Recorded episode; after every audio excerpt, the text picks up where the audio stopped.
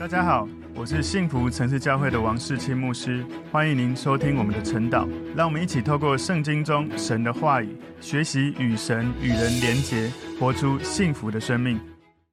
好，我们今天要一起来看今天晨祷的主题是求神指引，活出公义。求神指引，活出公义。我们默想的经文在诗篇一百一十九篇三十三到四十节。我们一起来祷告。主，我们谢谢你透过今天诗篇一百一十九篇三十三到四十节，你教导我们如何能够坚定的、全心的来遵行你的话语，也求神透过你的话语帮助我们的生命能够活出你的公义。感谢主，奉耶稣基督的名祷告，阿门。好，今天的这个主题，求神指引活出公义。我们的默想经文在诗篇一百一十九篇三十三到四十节。耶和华，求你将你的律例指教我，我必遵守到底。求你赐我悟性，我便遵守你的律法，且要一心遵守。求你叫我遵行你的命令，因为这是我所喜乐的。求你叫我的心趋向你的法度，不趋向非义之财。求你叫我转眼不看虚假，又叫我在你的道中生活。你向敬畏你的人所应许的话，求你向仆人坚定。求你使我所怕的羞辱远离我，因你的典章本为美，我羡慕你的训词。求你使我在你的公义上生活。这一首诗篇呢，它描写了神话语、神的律法许多的智慧。诗篇作者在一百一十九篇，他用了十个不同的术语来表达神的律法或者神的话语。几乎每一节在诗篇一百一十九篇，几乎每一节至少都会提到一个术语。这十个术语有包括律法、法度，或者是道、训词、律例、命令、判语、典章、道路。那有各种描述神话语的术语哦。诗篇一百一十九篇是整个诗篇最长的一篇哦，也当然是整个圣经里面最长的一个章节，可能也是一个少数拿来比较多是透过阅读来学习，而不是为了吟唱哦来写的。这个诗篇的主题要我们默想神的话语，用各种的方式来默想、来领受神的话语，可能透过向神祷告、向神感恩、向神赞美，领受神话语的智慧。所以诗篇一百一十九篇一直提到神的话语。我刚刚有讲到用至少这十种术语来表达神的话语，这是一种强调，强调提醒人们，我们的生命最重要的是神的话语。所以，从这个诗篇的一百一十九篇，我们知道这个作者他的人生的经历应该是非常的丰富的。特别许多的人是在很多的苦难中能够得胜，能够过来。我们知道神的话语一直在照亮在不同的人生境遇当中的生命的道路，它能够帮助人的心能够有滋润，是生命的粮食。所以，透过诗篇一百一十九篇，作者让我们去了解。你遵行神的话语，才会得到神最大的祝福。所以，这个作者透过祷告跟神说话，透过赞美神的话语、神的力量、神的奇妙、神的美好，他表达他愿意遵行神的话语。所以，许多的诗篇在讲神创造的大能、神的荣耀、神的救赎、神公义的美好。这一首诗篇一百一十九篇，完全的专注在讲神话语怎么指导我们的生命、我们的生活，我们要如何用信心来。经历神话语的应许，所以我把今天的这个经文，我们归纳三个重点。第一个重点，为活出公义，寻求神；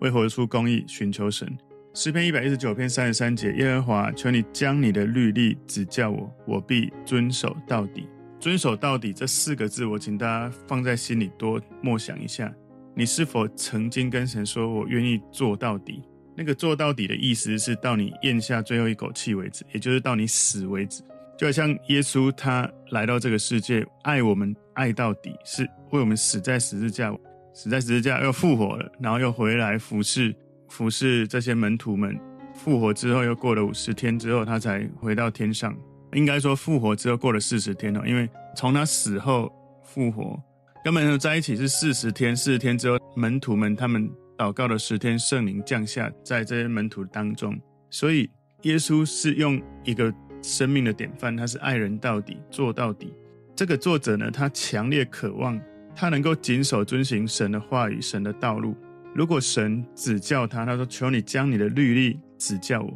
如果神教导他，teach me，他说 teach me, O Lord，他说主啊，求你，请你来教导我，指教我。你教我，我会坚持下去，我会遵守到底。所以在这一节里面，我们看到他表达寻求神的这种教导指导，不是说他遇到什么特殊的困难，求神帮助他面对困难，不是，是为了清楚了解神的心意、神的旨意，所以他求神教导他怎么样能够。去执行、去遵行神的话语。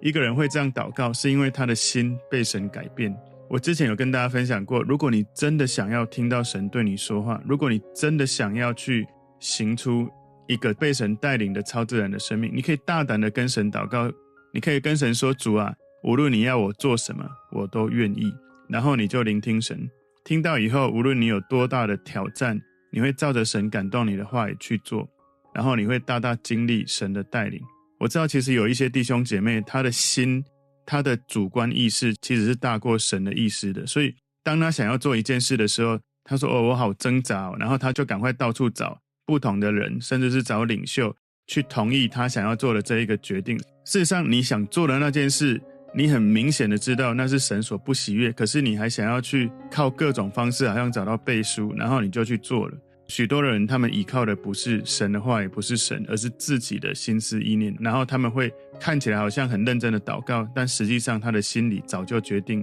他想要这样做。他只是在祷告，可不可以让我这样做？你知道吗？有时候神已经让你知道这是不好、不对、不要做的，可是你还一直要的时候，神真的会让你去做，但是你会得到你的结果，也就是不好的结果。我们等一下也会看到这样的例子。所以，如果一个人只是依靠自己，人的力量是有限的，你没办法守住神给你的道路或神给你的话语，你更不可能能够遵行遵守到底。腓立比书二章十三节说：“因为你们立志行事，都是神在你们心里运行，为要成就他的美意。”所以腓立比书二章十三节告诉我们：是你先愿意说神，请你在我里面运行。如果你没有那个想法，没有那个意愿的话，神非常的绅士，他不会强迫你。所以你说神，请你在我心里运行，请你来掌权。我立定心志，我立定行事，所以我求神来带领我的生命，我愿意。所以神的美意才能够在你身上能够成就。在诗篇一百一十九篇三十三节里面，作者在祷告之前已经先有一个决心，他愿意做神要他做的事，所以他用预备执行神心意的这样的心态跟神祷告，他跟神祷告祈求。然后呢，接下来这个时候，他祷告求神帮助他实现神的话语。我在信主之后，我常这样祷告，就是特别是遇到生活中失控的事情，或者我跟人吵架冲突的时候，我会在心里面这样祷告，我会跟神说，我会立刻说：“神啊，请你告诉我，我要怎么回应，或者我要怎么样安静。无论你要我做什么，我都愿意。”通常当我用这样的意念对准神的时候，神给我的答案都会很快，而且很精准。因为我已经做了决定，神告诉我，我真的会去做，所以我听完之后，我听完然后去做了，我眼前的议题常常都会比我靠自己的思想、靠我自己的经验或能力去解决，会有更快、更好的结果，而且神会提升我生命的视野跟层次，神的祝福是非常非常大的。这样子的祷告是一种大胆的祷告，但是我鼓励大家可以常常这样操练，因为你的生命。不要一直停在一个自我掌权的层次，你要提升到你被神掌权的时候，你跟神的关系如此的亲密，甚至你有时候走路，他都会告诉你一些事情，或是你在跟一个人在对话，或者在工作有一个业务的需要，或者你在帮助一个人，不是只是靠着你的知识、你的经验。很多人很容易靠着过去，他有很多的经验，他一听到别人什么，马上就说啊，你这样子就应该要这样子。但是呢，那是没有被神带领的意念。所以你要操练，你听到一些事情的时候，里面先有一个意念说：“神，请你掌权，请你教导我，请你告诉我，怎么样用你的智慧、用你的爱来回应。”所以，如果你这样子来跟神对话，你这样子让神来带领，你会经历神大大的祝福，而且你的生命会更沉稳、更有智慧。不是想到什么就说什么就做什么，是因为你可以安静在神的面前说：“神，请你带领，请你指教。”所以他会教你，他会告诉你。有些时候我们很聪明很有智慧，但不代表你看到什么知道什么就一定要说什么，就一定要改变什么，而是你可以看到什么听到什么的时候，你先来到神面前，神，你的心意是什么？以至于你知道有神的智慧在其中。他要你说的时候你说，他要你安静的时候你可以安静。所以我们要有一个意愿，全心跟随神，我们愿意遵行神的话语到底，一直到我们离开这个世界为止，我们才能够结束对神的一个承诺。所以，如果你是一个真心诚意想要执行神心意的人，你真的想要成就神的心意，你不会设一个时间、一个日期，然后时间到了你就说：“神，我答应你的时间到了，我没有要再做了，够了，不要再要求我了，我要开始用自己的方式来生活了。”我跟你讲，我听过很多基督徒是这样子在对神的。我已经跟随神十年了，二十年了，我不要再这样子，太辛苦了。有一个可能，其实这十年、二十年，当然他一开始可能希望让神带领，可是慢慢可能自己内心跟自己的私欲跟神的心意有一些的挣扎，所以他开始自己的私欲更强的时候，他没办法继续这样下去了。诗篇一百一十九篇三十四节说：“求你赐我悟性，我便遵守你的律法，且要一心遵守。”所以如果他说，求你赐我悟性，他说：“Give me understanding，请你帮助我能够明白你的话语。如果你没有对神话语有足够的理解，你就没办法去遵行神要你做的这些话语。当然，就算你的心思意念有被神转化，但是你没有对神话语有理解，你也不知道该怎么做。求神帮助我们能够对神话有理解力，我们就能够坚定信心。”因为一个能够有悟性，能够理解这些事情的时候，我们的情感、我们的心情、我们的思想、我们的意念、我们的决心都会被影响。所以有悟性、有明白、明白神的话语，会让我们能够对神话语有信心，知道这个话语是如此的美好，以至于你内心深处、你的灵魂深处，会尽所能的想要跟神的话语更深的去体会、连结，甚至你无法自拔的爱上神的话语。所以。神的话语让我们真的更深的认识这一位赐给我们话语的神，他是一位如此无限的上帝。如果你认识神的话语，你等于是在认识神。所以，整个神所创造的宇宙万物都是在神所有的心意当中屈服在神的心意之下。所以，这个作者他没有怀疑，神已经把他的话语赐给了人，赐给我们。但是呢，这个作者他担心一件事，他因为没办法理解神的话语，或者因为别的事情让他分心。他就没有办法去做、去执行、去遵行神的话语，所以他相信神的话语说出来已经说了。当他用虔诚的心、用信心祷告，有一个这样的寻求神的心意，他希望神帮助他能够正确的去了解神的话语。所以，我们看到在前一节三十三节的遵守到底，意思是没有期限、没有任何时间的限制；而这里三十四节的一心遵守，意思是没有保留。所以这两节让我们看到作者他愿意遵行神的话，没有时间限制，没有保留，全心全意的去执行。诗篇一百一十九篇三十五节，求你叫我遵行你的命令，因为这是我所喜乐的。他的英文说：“Make me 使我，Make me walk in the path commandments，使我能够行走在你的命令、你的教导里面。For I delight in it，因为我在做这些事情的时候，我感到喜乐，我感到快乐。所以不止。作者他没有时间的限制，没有保留的跟随神，而且他跟神祈求，求你使我走在你命令的道路上，因为我会在行走这样的道路里面去领受从你而来喜乐的心。尽管这个作者对神的话有渴望，有感到喜乐，但是他知道如果没有神赋予他能力，他没有办法一直走在神的道路上面。人走在罪恶的道路是不需要指导的，因为撒旦会一直诱导你。但是身为神的儿女，我们需要不断的透过祷告走在对的道路，否则这个世界错误的价值或者环境的诱惑会很容易让你一下子就走偏，影响到你你的生命的成熟，影响到你在关系上面的亲密或健康，影响到你身体的健康，影响到你对成就的追求到底是不是在对的方向。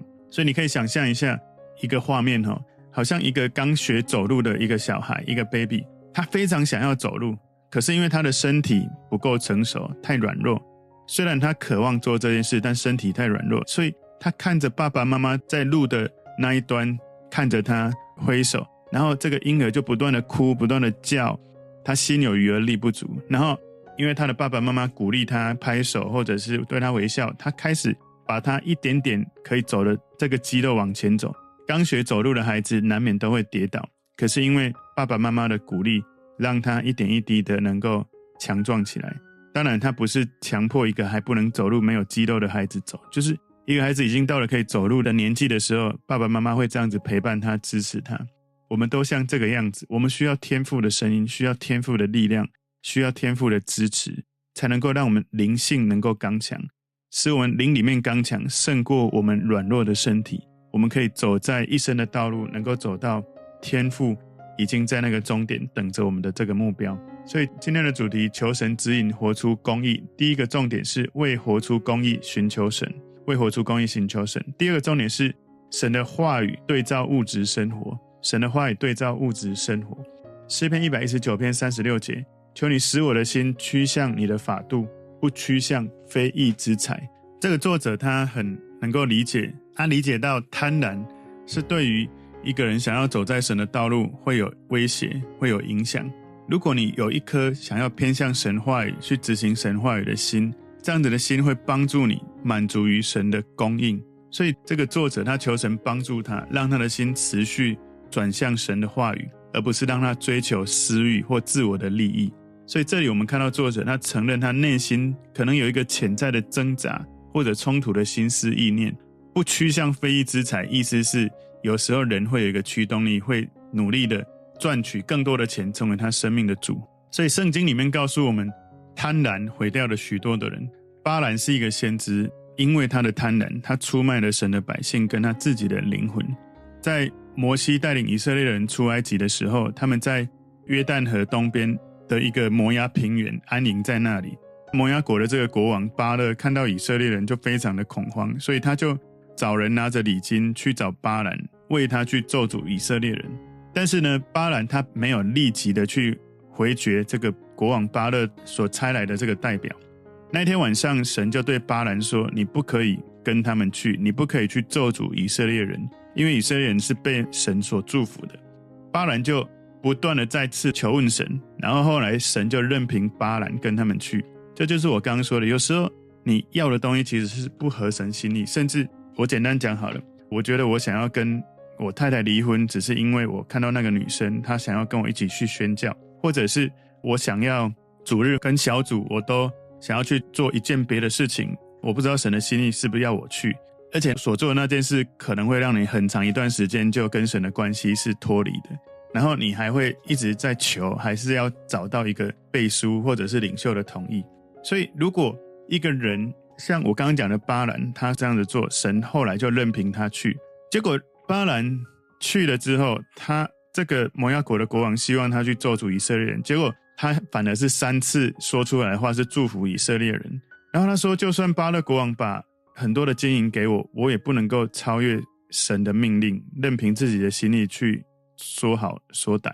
神要我说什么，我就说什么。所以当巴勒国王看到巴兰不会去咒诅以色列人的时候，就叫他离开。但是呢，巴兰他离开之后，他内心的贪婪使他去诱导。以色列人跟摩押跟米甸的这些女人行淫乱的事情，拜他们的神巴力哈。因为巴兰的这些计谋，让以色列人他们得罪了神。后来神让以色列人遇到了这些瘟疫，摩西后来被神吩咐在一场战役里面把巴兰杀掉。所以那种贪婪，本来你是可以做美好的事情，但是神给你的生命的祝福。你因为贪婪，想要更多再更多，但是你没有把眼目转向神，你会开始犯了一些罪。大卫他因为贪婪犯了奸淫跟谋杀罪，然后耶稣的门徒犹大因为贪婪，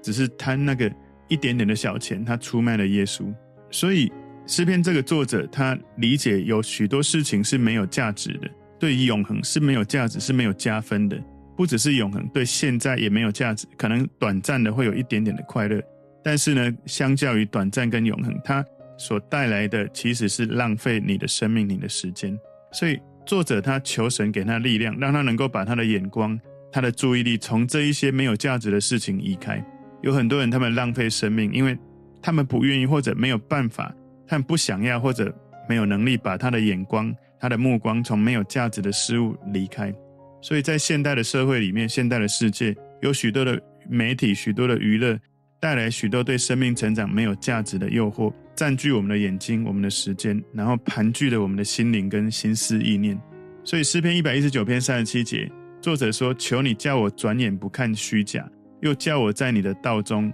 生活。”这里转眼不看虚假，说 Turn away my eyes from looking at worthless things，也就是，请你帮助我把眼睛转离，不看那些没有价值的东西，不要浪费时间在那些事情上面。有一些事情，有一些东西其实没有任何的价值，但有一些东西其实它是没有价值，但是别人觉得有价值。有一些是实际上你做的是没有价值，但是你花时间花了心力去做了这些没有价值的事情，因为你做了没有办法持久，没有办法帮助到别人，没有办法成就到美好的事情，只有满足自己的欲望，然后没有建立你的信心、盼望，或者没有增加你的爱心。很多事情没有价值，是因为这些事情会分散你对真正有价值的人事物的注意力。你是一个家庭的父母亲，是一个公司的老板，是一个教会的领袖，什么事情是让你有价值的？你要思考，有时候真的不知道的时候，你跟神说：“神，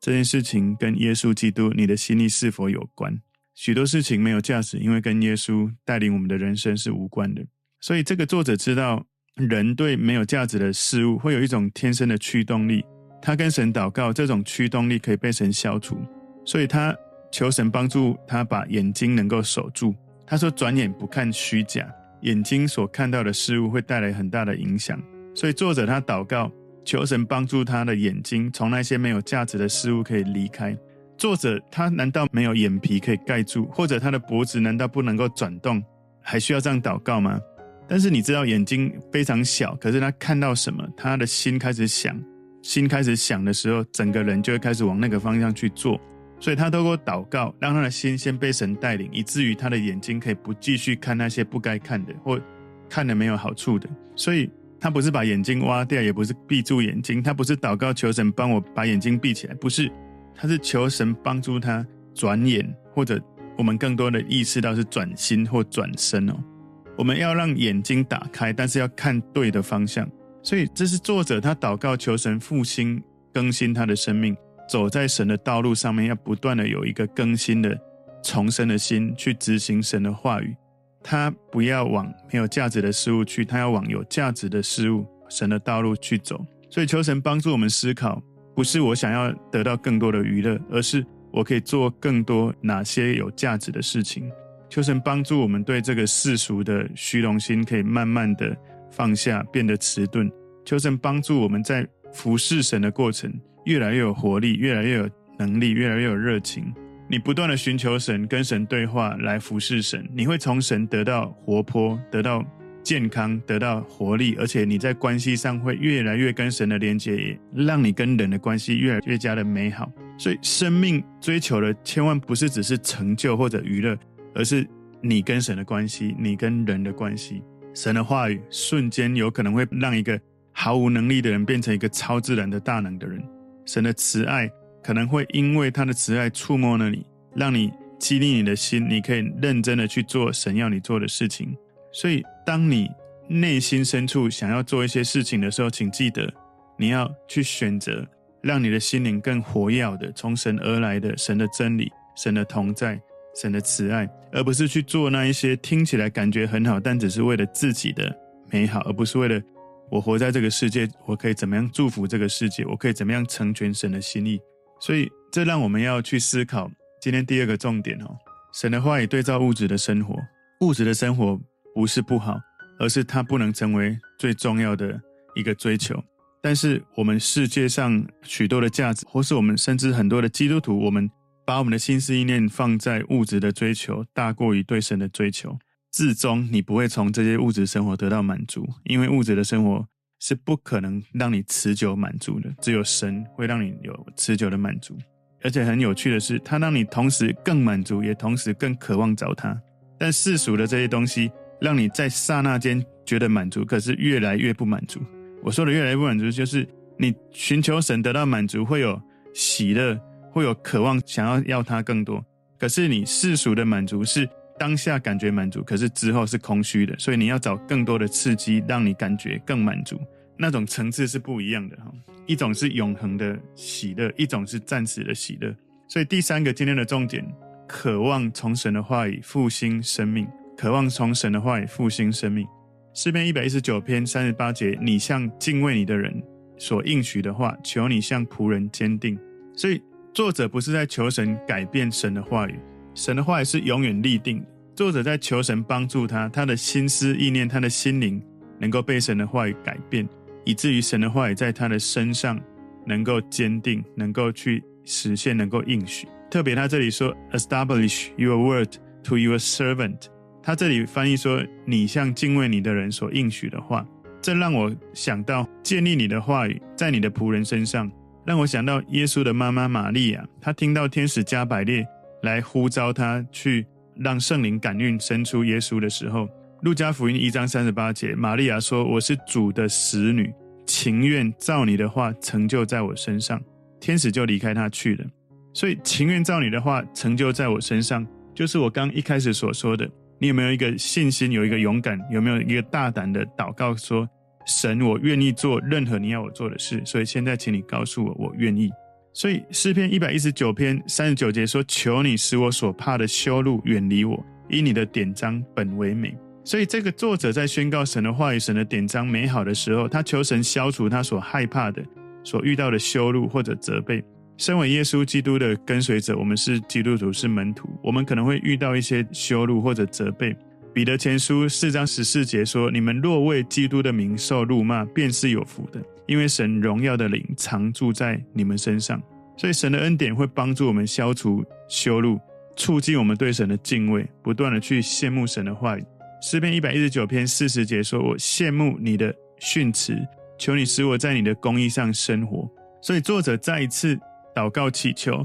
让神的话语更新他的生命。”如果你看英文哦，他说：“I long for your precepts, revive me in your righteousness, revive me，更新我，复兴我，在你的公义当中复兴我，更新我。”所以这个作者祷告，求神赐给他一个热爱神话语的心，热爱神的诫命、神的话语的心，再一次在神的公义里面可以复兴、可以更新、可以活过来。所以今天的这个主题，求神指引，活出公义。我们看到有三个重点哦。第一个重点是为活出公义寻求神；第二个重点，神的话语对照物质生活；第三个重点，渴望从神的话语复兴生命。我们要祷告求神帮助我们。我们常常在跟神话语互动对话的时候，我们因为他的话语而得到力量、得到信心、得到盼望、得到智慧，让我们能够因为神的话语活出公义的生命，让我们因为神的话语能够。在永恒里面加分，而不是在这个世界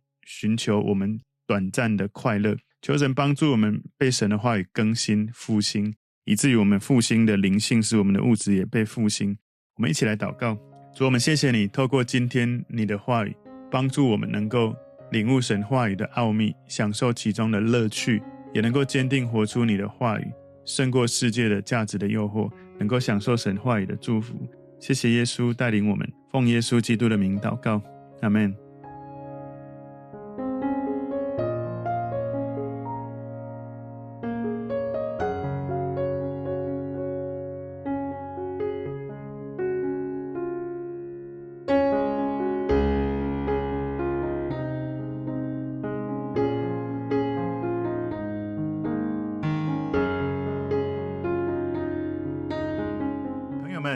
这个信息对您有帮助是哦，请您在影片下方按赞、留言，并分享给您的朋友，分享在您的 IG、Facebook、Line 或者其他的社群媒体上面，来祝福您的朋友。当然，也别忘了订阅我们的频道和开启小铃铛，这样您就可以收到我们最新的影片通知哦。